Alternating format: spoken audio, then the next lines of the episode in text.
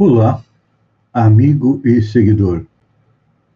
Seja bem-vindo à nossa live diária da Reflexão Matinal, onde eu e você vamos em direção ao nosso coração, hoje um pouquinho mais tarde devido ao feriado, para lá, como jardineiros espirituais, procurar melhorar as nossas virtudes, as nossas qualidades,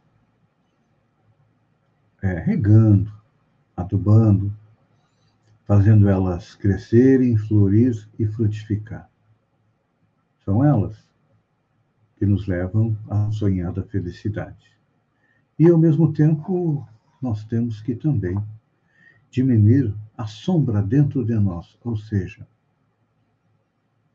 procurando retirar, transformar em qualidades os nossos defeitos, porque são eles, os nossos vícios, que nos levam à infelicidade e muitas vezes são a causa de dores, de sofrimentos. A pandemia do coronavírus hoje vem para alertar a humanidade de que estava no caminho errado.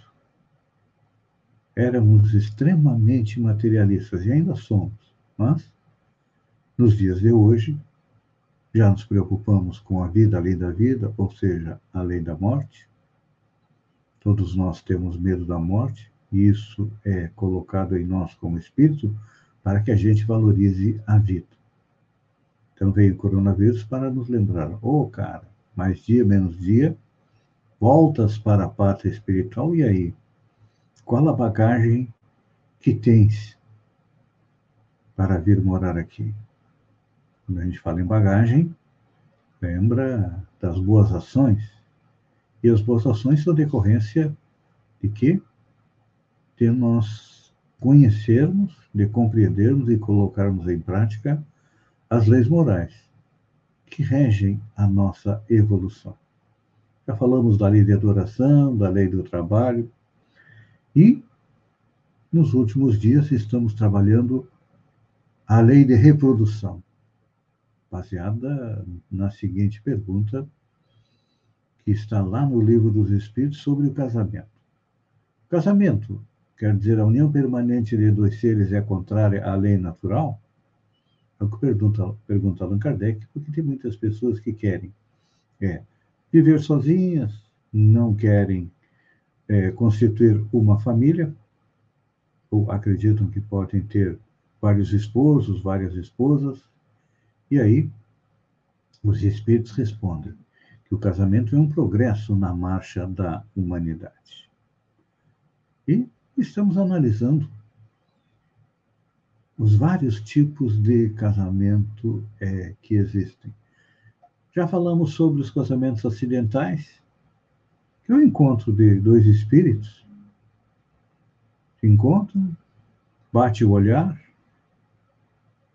meio que se apaixonam, vivem um tempo juntos e depois seguem em frente. Podem até manter o casamento durante toda a encarnação. São os acidentais. A grande maioria, nós já falamos sobre eles, são os casamentos provacionais, ou seja, eu reencontro de espíritos para reajuste que é necessário a evolução de ambos. Por quê? Com a reencarnação, todos nós já viemos convivendo juntos há milhares de anos. Algumas vezes numa boa, outras vezes com inúmeras dificuldades. Então, os casamentos provacionais, que são a maioria no planeta, servem para quê? Para que a gente procure se aproximar, se reajustar e conviver numa boa. Por isso nós temos as dificuldades.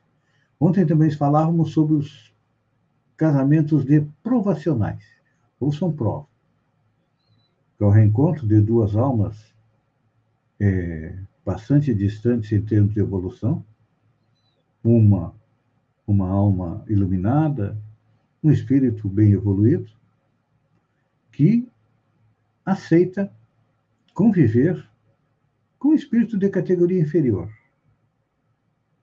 para ajudá-lo a fazer a sua evolução.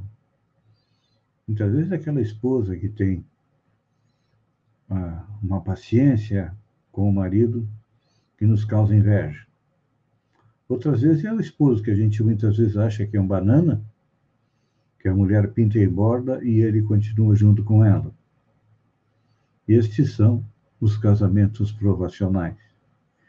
E tem, finalmente, temos, aliás, outros casamentos de almas afins, que é reencontro de espíritos conhecidos, já vêm convivendo na mesma família, às vezes como pai e filho, mãe e filha. São espíritos familiares que fazem uma programação para viverem juntos no planeta, para que possam se amar um pouco mais. E, finalmente, nós temos aqueles casamentos transcendentes, que são duas almas já engrandecidas, com grande evolução, que se buscam para realizações imortais. Eu trago aqui um exemplo destes casamentos transcendentes do nosso codificador da doutrina espírita, Allan Kardec, com sua esposa Amélie Gabrielle Baudet. Dois espíritos altamente evoluídos, os dois. Ela, na época, já era professora, poetisa, mostrando uma alma com muita elevação. Para aquela época, 1857, quando as mulheres não tinham nenhum direito, viviam para o casamento, com quem a família designasse. Era assim que funcionava a sociedade naquela época. E ela não. Um espírito bastante desenvolvido, aceita a tarefa de vir junto com o seu esposo, Hipólito León de Elisar Ribeiro, que, na primeira parte da sua vida, até os 50 anos, foi um brilhante professor, pedagogo,